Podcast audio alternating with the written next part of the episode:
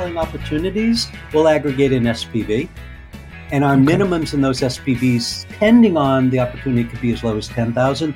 They're usually 25. And then lastly, I will tell you, our capital group has just launched a crowdfunding site under Title III. It's a, part of our regulated business. You can write a $500 check into a cannabis startup. So, all kinds of ways to participate, depending upon how active or inactive you'd like to be. From the PodConX studios, high in the Rockies at the beautiful Beaver Creek Resort, it's the Raising Cannabis Capital Show.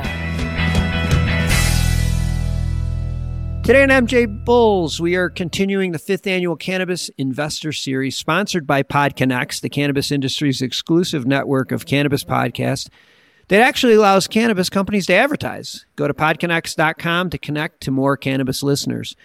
On today's show, we're joined by Jeffrey Finkle, the CEO of the ArcView Group. Jeffrey, welcome back to the show. Thank you, Dan. Thanks for having me back. Obviously, I didn't make too many mistakes the first time. we let you. We gave you a, a pass to, to, correct any ones that you did. And give you a second chance. Uh, it's good to have you in the investor series. Uh, last time you were here, we talked about the ArcView Group and your broad spectrum of programs and services. But today, we're going to focus primarily on cannabis investing. Over the last year, cannabis investment capital has really dried up, and f- for most stages.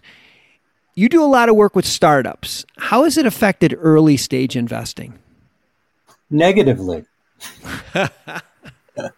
well, look, yeah, I mean, that's the theme overall. I think there's a lot at play that's creating that dynamic. First of all, it's hard to raise venture and private equity funds in cannabis right now when you're talking to an LP and you're soliciting interest. The LP says, hey, the top 10, say top five tier one, top five tier two cannabis public companies are so depressed. They were down 80% from the high. I think they're down 60% from the high. But you know what? Why don't I just spread my money across, you know, a, a, a, a spattering of the top 10, I'll get three or four times my money in four or five years. That's a venture capital rate of return. So, and I get liquidity along the way. So that's what private equity funds and venture funds up against about aggregating capital and the lack of fund progression is one of the things that's exacerbating the availability of capital into startups. So that should abate as the public companies recover. I mean, now we have certainly a macro dynamic that's happening all over with the economy. And so, and, you know, a lot of predictions about how that's going to play out throughout the four quarters of 2023. So we don't know. But I think as that abates, more money will come back in. Now, that said, there clearly is capital in the industry. It's not as much. And case in point, we just ran our first investor conference post COVID in New York last week. It was a huge success. We had close to 400 people attend. And we had a whole series of content programming around investors. We did a reverse pitch. I had 15 venture capital funds come on stage and tell the audience about their funds. Some of them were putting out one to three million in deals, some putting out 500 to 750 in deals, some putting out five to, to eight into deals. Mm-hmm. So it's there. Capital is there. It's much harder to find. The vetting lens is is sharper than ever, but it's there. And also, as you go to each new region, like the Midwest and Michigan and New York, new investors want to play. They're coming out. They want to learn about the industry. They may have been active in other sectors, and they're in the exploration stage. So every time we sort of branch out, we find new groups that are interested. So look, overall, it's not positive but I don't want people to feel like there's absolutely no equity capital sitting out there. Yeah. Well, I know you that we've heard a lot about the show that you recently did in New York. So there's there's definitely is interest, and you know one of the byproducts of less capital is valuations are down. I know a lot of people are looking at the valuation saying, "Wow, these are some really good deals out there. But but the overall economy sort of has a lot of these people cautious. What are some options that investors that want to participate but don't want to put a lot of money in? Do you have any options for those type of people? We have three ways in which ArcView invests in our in our venture group. One I would say is not an option for people that want to put a little bit of money to work. That is our partnership with Entourage Effect Capital, where uh, we sort of co-manage a pocket out of their fund three to invest in seed and early growth opportunities, companies that you know might require a 500 to 750k check from us in maybe a mm-hmm. three or four million dollar round. That's impossible. If you want to get involved in that, you got to take an LP interest in their fund three, and that that's a higher ticket. As you know, that we primarily invest out of our collective fund, which is a member managed venture fund We've aggregated 78 angels into a collaborative decision making model. It's in a fund, it's committed capital. We are about to do our second one into next year. And the minimums for that is $75,000. And that's called over a three or four year. Pro- this one will probably be over three years. So you're not coming up with that all up front. It would be 25, you know, 25K basically each capital call. But that's not a big number for, you know, people that are thinking of allocating to sort of as an angel investor, and you're part of a big model. So that's one inexpensive way. There are two others, actually, one in the venture group, one outside. The third way is that when we see compelling opportunities, we'll aggregate an SPV. And our okay. minimums in those SPVs, depending on the opportunity, could be as low as 10,000. They're usually 25. And then lastly, I will tell you, our capital group has just launched a crowdfunding site under Title III. It's a, uh, part of our regulated business you can write a $500 check into a cannabis startup. So, all kinds of ways to participate, depending upon how active or inactive you'd like to be. Let's talk about raising capital.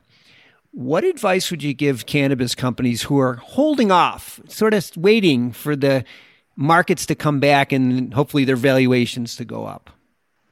Well, if, if, if you need the money now, you can't hold off. It's that simple. you know, if you need a million dollars in a seed extension or a convertible note, to say, you know, maybe I'll just raise 250 and do the rest when conditions improve, that is a complete waste of time. It's it's it's a painful exercise to raise money. It takes most of the CEO's focus during that period of time, which means, you know, he's not spending as much time actually running the business that's a mistake. I would say if you need the money, raise the money. If you don't need the money, by all means, wait a little bit. I'm not sure conditions are going to improve over the next six months, maybe the latter part of 2023. You know, with the possible exception of we get some movement on safe in the lame duck session, which is possible. And we do hear some rumblings about, I know Biden, obviously, with his announcement about reviewing scheduling, we have some indications that that could really step up in months before the 2024 election. But you're looking at a window, you're looking like a year window between, say, end of Q2 2023 into 24 before I think financing conditions will improve appreciably and valuations will get back up to maybe what they were two years ago. Yeah, we need some good news. The Biden announcement was a good news. It's just a couple more things to get people re-energized and hopefully the economy to come back to. Uh, before we wrap, let's talk about some of the services that you provide companies that are raising capital. What are some of the benefits of working f- with the ArcView Group? Yeah, I mean, one is our conference business, right? So we have a big stage. We, we, we did a pitch competition. We had eight companies presenting. There were, you know, lots of investors room, not only the 15 institutional funds in the room, but many high net worth individuals. So we help them just by coming to our conferences and being part of it. We have a consulting group that helps companies design their SOPs and helps them with their pitch decks. We have a group that's sort of a, an incubated marketing agency underneath our, our banner, which helps companies design collateral and gets their initial website up and so forth. And of course, we have our capital group that helps them raise money on a mandate, uh, as well as the crowdfunding site where they can be listed. That takes a little bit of work, but it, it's it's a cost-effective way to go to market and raise money. So there really are a lot of ways that an interaction with the ArcView Group can help, you know, an early stage or a seed stage or early growth stage company access capital markets and get funded. Yeah, I remember when we spoke last, you, we talked about the collective a little bit, and a lot of the members within your group uh, are a lot of experience. And, and are willing to step in and give some advice or some guidance. And I thought that was an interest, interesting value to being part of the group. Yeah, I'd say more more the individual angel investors that have time on their hands that are not ready to retire that want to give back and that want to help. Yeah, you know, there's a lot of willing people in our universe that um, that do add value and are available for that. Well, that's being part of the ArcView universe. That's great. Jeffrey, before we wrap up, are you going to be doing another event sh- soon? Yeah, actually, we're doing a second investor conference in Miami, December 7th through 9th. We're going to, you know, focus a little bit more on what's happening in the Southeast states. And we're certainly, as we always do, focusing on entrepreneurs, operators, and matching them with capital that can fund their business. Really excited about it. We're planning our whole 2023 calendar, and we we're going to do probably five conferences and then a bunch of individual one day best practices workshops. So look forward to see seeing that stuff come out. But yeah, Miami, December 7th through 9th. It should be warm. All of you snowbirds or those residing in cold climates, feel free to come and get some sun on your back. We'd love to see you. That'll be great. Well, we'll have all the information in the ArcView groups in the show notes. Uh, so if you're interested in investing or maybe attending the conference or if you're looking for to raise capital, just click the links and I'm sure somebody from Jeffrey's team will be happy to help you. Always good to have you on the show. Thanks again for doing this, Jeffrey. My pleasure, Dan. Good good to speak to you again. Thanks for listening to today's show. To check out more great cannabis podcasts, go to podconx.com. Here's a preview of one of our other shows. I'm Joyce Gerber, the creator and host of the award winning podcast, The Canna Mom Show. And we are on a mission to enhance the impact women have on this industry as business professionals, healthcare providers, policy advocates, caregivers, moms, by sharing and preserving their stories of love and kindness, wisdom, and hope. I am so grateful to have found my tribe of Canna podcasters right here on PodConX and look forward to our work of crushing the stigma around cannabis and caregivers and building this new industry together.